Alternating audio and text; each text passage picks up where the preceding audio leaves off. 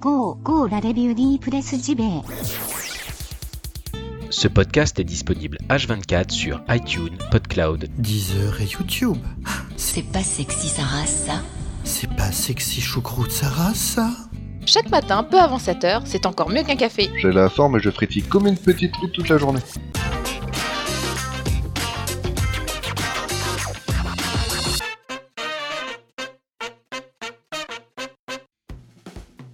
Bienvenue à toutes et tous, bienvenue dans votre podcast quotidien traitant de l'actu jeux vidéo.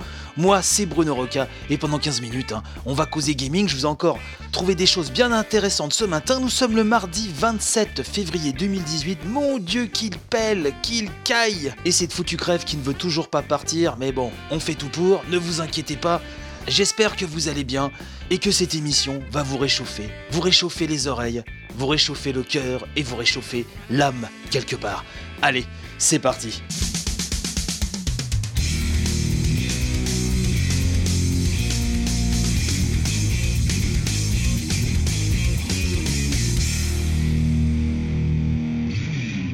Petite brochette de news de derrière les fagots pour commencer cette émission. Tout d'abord, nous avons appris que les remasters de Turok et Turok 2 arriveraient le 2 mars prochain sur Xbox One. Alors c'est vraiment juste des remasters, hein, c'est-à-dire quelques effets ont été améliorés, un petit filtre HD qui va bien, un peu moins de brouillard et roule ma poule, c'est parti. Donc bon, à 19,99€ chaque jeu. Hmm, ça picote un peu juste pour un remaster, mais bon, je suppose qu'il y a encore de grands grands fans de Turok. Je me souviens encore avec émotion de la découverte du premier sur N64. C'est vrai que tout ceci euh, ne nous rajeunit pas, et à savoir maintenant si le jeu a bien vieilli ou pas, ça c'est une autre question. On va parler de Dissidia Final Fantasy NT, et on apprend ça euh, sur Gamecult, hein, c'est Exerf qui nous dit ça, et qui nous dit que sans surprise et malgré des chiffres tout de même corrects au Japon, Yosuke Matsuda a confirmé devant les actionnaires que les ventes donc hein, euh, du dernier jeu de combat prenant l'univers de Final Fantasy comme socle et qui a l'air un petit peu bordélique même, hein, il faut le dire, euh, n'est pas donc au niveau, pas au niveau de celle qui était espérée par Square Enix. Le président, quand même, hein, euh, de l'éditeur veut néanmoins croire que tout n'est pas fini pour le jeu, étant donné que les initiatives que Square Enix prévoit de déployer pour la compagnie sur le long terme ont l'air assez euh, nombreuses. Donc je ne suis pas euh, étonné, j'ai l'impression que là, comme d'habitude, hein, à force d'exploiter le nom Final Fantasy à droite à gauche depuis des années jusqu'à plus soif à nauséam, c'est vraiment dommage parce que je pense que là, on arrive peut-être à, une saturation, pour moi qui est là déjà depuis pas mal d'années. hein. Mais c'est vrai que euh, tous les spin-offs, on n'en peut plus. Concentrez-vous sur un vrai bon gros Final Fantasy, mais bon, ça doit rapporter tellement de brousouf à tous ces petits spin-offs qu'ils doivent pas être bien chers à produire également. Donc, bon, voilà. Je ne sais pas si parmi vous, il y a des fans de Final Fantasy comme moi, mais c'est vrai qu'en ce moment, quand on est fan de Final Fantasy, c'est dur, vous savez, c'est très dur. J'aimerais euh, vous parler aussi bah, toujours du news d'Exerve hein, sur Gamecult qui nous parle de Death Stranding. Alors, le prochain, pardon, euh, Kojima. Et euh, c'est une actrice hein, qu'on a pu voir dans Les Feux de l'amour entre 2006 et, 2000 et 2011, pardon, Emily O'Brien, hein, qui donc va faire partie de la distribution. Elle a dégainé un petit peu trop vite son Instagram.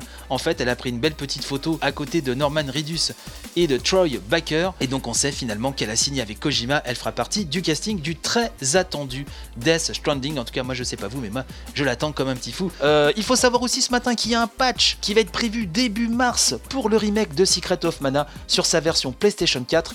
Puis le patch se déversera sur Vita et sur PC. Ça devrait régler des bugs, des soucis de visibilité, d'interface. Beaucoup de joueurs se sont plaints de ces problèmes-là. Donc tout ça, ça devrait s'améliorer. Même si j'ai tendance à vous dire, hein, jouez à l'épisode original, vous gagnerez du temps et vous aurez beaucoup plus de plaisir pour vos nonoïs et pour vos oreilles. Euh, et enfin, Naruto Shippuden Ultimate Ninja Storm Trilogy a été officiellement confirmé et daté sur Switch pour le 26 avril au Japon. Pour l'instant, bon, nul doute hein, que la date euh, occidentale va vite débouler. Techniquement, ça fait un peu mal puisque si euh, sur l'écran de télé vous aurez une résolution de 1600 x 900, ce sera seulement de 960 sur 540 sur l'écran de la console, donc en mode portable avec un taux de rafraîchissement de 30 images par seconde. Donc c'est vrai que visuellement là, ça risque de piquer un peu les yeux. On nous explique aussi que le mode versus local en mode sur table euh, exige la présence d'une manette complète par joueur. Donc vous pourrez pas séparer les Joy-Con, vous faire un petit Joy-Con chacun. Non, il faudra deux Joy-Con par joueur ou une manette pro euh, si vous avez ça.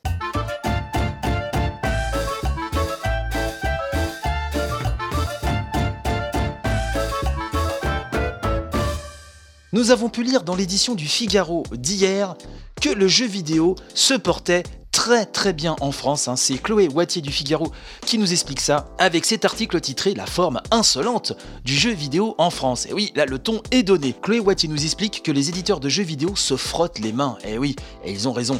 Car pour la cinquième année consécutive, le marché vidéoludique est en croissance en France avec 4,3 milliards d'euros dépensés en 2017 par les consommateurs en consoles, PC dédiés, jeux vidéo, manettes, casque audio, gaming, etc. Mais l'année écoulée est surtout marquée, nous dit-on, par une très forte accélération des achats, avec un taux de croissance de 18%, indique l'étude annuelle des syndicats des éditeurs de jeux, le bien nommé celle dont on parle très souvent ici. Bref, tout ça, ça a été publié hier.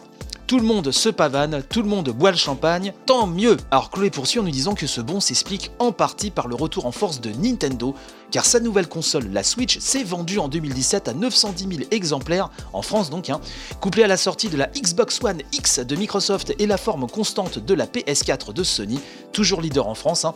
Les ventes de consoles ont progressé en un an de 31%, c'est assez incroyable, hein, à donc 784 millions d'euros. Cette grande forme du jeu vidéo, nous expliquons, est aussi due à la digitalisation galopante du secteur. Les plateformes en ligne, hein, comme Steam, le PlayStation Network ou encore le Xbox Live et autres Nintendo eShop sont devenus de nouveaux canaux de vente, mais leur poids était jusqu'à présent mal mesuré par la profession. Les éditeurs de jeux vidéo ont donc décidé de changer cela. Ils ont changé leur méthodologie à l'échelle européenne en créant un nouveau panel, le Games Sales Data, GSD. Désormais, donc, les éditeurs remettent chaque semaine à GSD les chiffres de vente de leurs nouveaux jeux au format digital. Et la France hein, est le premier marché à basculer sur ce nouveau système. Un peu plus loin, Chloé nous dit que ces revenus digitaux récurrents sont devenus une mine d'or pour l'industrie qui cherche à contrebalancer des coûts de production se chiffrant en dizaines de millions de dollars. Overwatch, Destiny 2 ou Rainbow Six Siege ont adopté avec succès donc un nouveau modèle économique hein, qui fait la fortune des éditeurs pour l'année fiscale 2018. hein.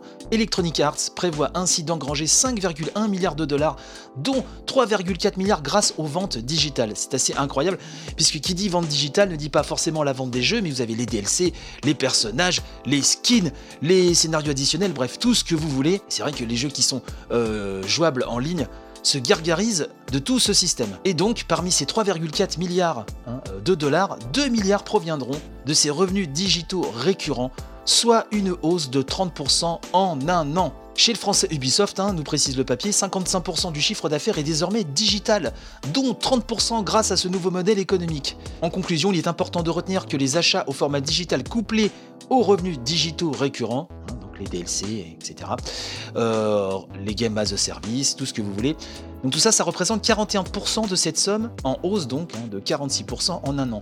Mais le jeu vidéo vendu en boîte est loin de s'écrouler, nous dit l'article, car il est toujours majoritaire et affiche une très bonne forme avec une croissance de 6% de ses ventes en 2017.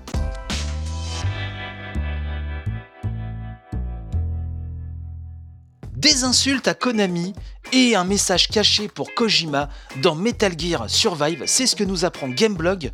Alors c'est assez étonnant, euh, puisqu'on nous dit qu'en épluchant une capture d'écran de Metal Gear Survive, un utilisateur du site Reddit hein, s'est aperçu que les développeurs, donc hein, de cette édition Survive qui est assez décriée, qui se fait sans Kojima, vous connaissez l'histoire, euh, et donc les développeurs avaient discrètement envoyé plusieurs messages contre euh, les dirigeants de Konami. Et donc cette capture d'écran, je vous mettrai le lien bien sûr dans la description euh, de l'émission, euh, montre ces fameux messages cachés. Et c'est à travers les initiales de noms de certains soldats que l'on peut voir des, petits, des petites frites euh, virtuelles de bonne aloi, j'ai envie de dire.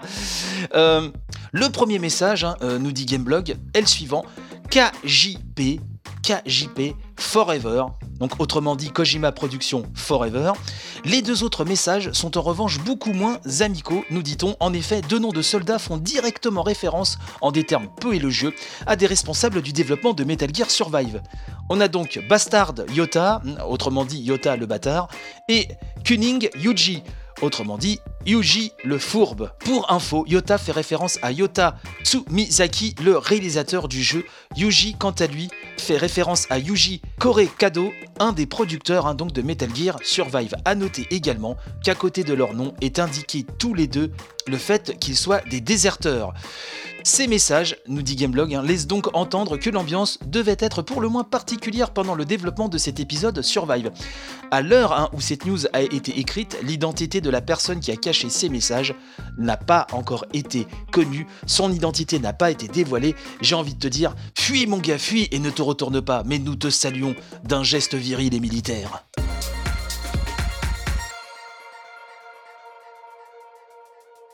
Fighting EX Layer sera disponible au mois de juin sur PlayStation 4. Et ça, c'est Gamecult qui nous fait part de cette info ô combien importante pour tous les fans de jeux de baston. Et je fais une dédicace notamment à un certain auditeur qui est complètement fou en avance de ce jeu et qui l'attend comme un fou, comme un soldat. Et je sais qu'il frétille comme une petite truite rien qu'à l'évocation du nom de ce jeu développé par Arika, ceux à qui l'on devait déjà les Street Fighter EX. Sauf que là, il n'a pas la licence des persos Street Fighter, mais cela s'annonce quand même assez réjouissant il faut rappeler que le jeu met en scène hein, euh, les combattants, tous les fighters de euh, la série Street Fighter X, ceux qui sont toujours donc la propriété d'Arika, hein, pas les persos de Capcom. Donc ce sera vendu 59,99 dollars et ça inclura 12 combattants jouables ainsi que 15 decks Googie, c'est le nom qui est attribué au système de jeu comparable aux gemmes de Street Fighter, Cross, Tekken ou des effets s'activent en remplissant certaines conditions durant le combat, nous dit euh, Gamecult, nous dit Jarod même plus précisément.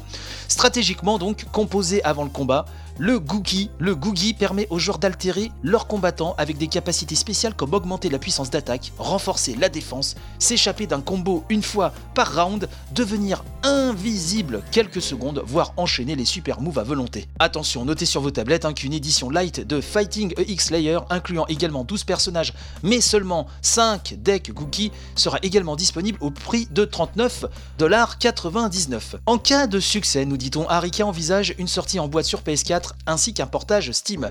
Le développement de combattants supplémentaires dépendra également de la réception du jeu, bien sûr, en sachant, euh, nous dit Jarod, que la très demandée Pouloum ne semble pas faire partie des 12 combattants de départ. De quoi se frotter les mains pour les fans de jeux de baston, et je sais que vous êtes nombreux, donc la suite au prochain épisode, hein, comme disent les jeunes, bien évidemment.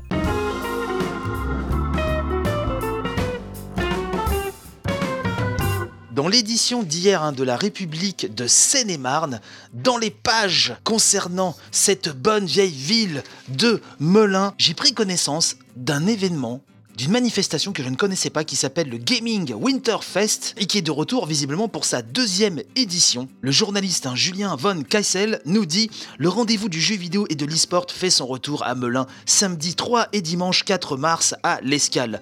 Pour cette deuxième édition, de nombreuses animations grand public seront proposées. Alors on nous explique hein, qu'après 1500 visiteurs et joueurs donc hein, en 2017, les organisateurs ambitionnent cette année de repousser le record. L'organisateur, qui n'a que 21 ans, qui est à la tête de la société IG Event, nous dit je cite, hein, L'idée est de faire de Melun un lieu de passage obligé de l'e-sport.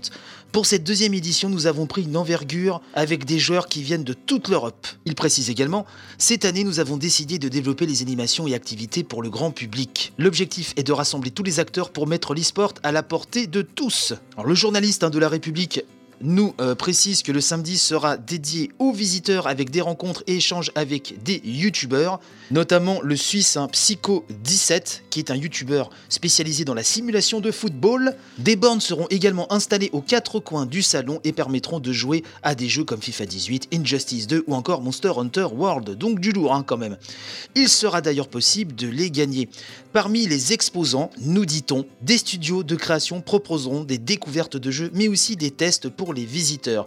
La scène sera dédiée aux animations le samedi et accueillera les différentes finales des tournois le dimanche. Sachez donc que c'est le samedi 3 et dimanche 4 mars hein, de 10h à 19h. Le tarif est de 5 euros la journée ou de 8 euros les deux jours. Pour s'inscrire au tournoi, il y a un numéro de téléphone. C'est le 06 46 01 02 77. Je répète, le 06 46 01 02 77.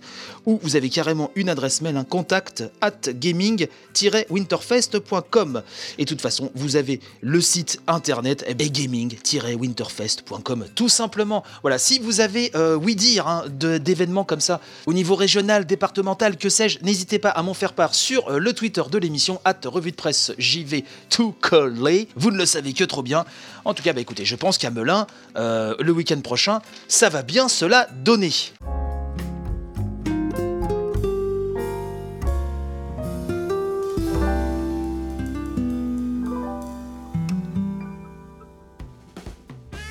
Et voilà, il est temps de nous quitter. Demain, nous sommes mercredi. Mercredi, c'est la rubrique 100% Japon. Ne l'oubliez pas, avec des news que je vais aller vous dénicher sur les sites spécialisés qui vont bien. N'oubliez pas non plus d'aller faire un petit tour sur le Tipeee. Si vous voulez m'aider à pousser l'émission plus loin, n'hésitez pas. Le lien est dans la description de l'émission. La page Tipeee. Vous avez des bonus exclusifs, des contreparties super chouettos, hein, comme une émission inédite chaque samedi, des news Tipeee exclusives et la possibilité de m'accompagner lors de la grande revue de presse JV chaque mois. Je vous souhaite une très très bonne journée. J'attends vos réactions sur Twitter, sur le Discord, sur Facebook, où vous voulez, par Pigeon Voyageur. Et je vous souhaite bon courage pour cette journée qui s'annonce. Couvrez-vous bien. Allez, bisous, bye bye.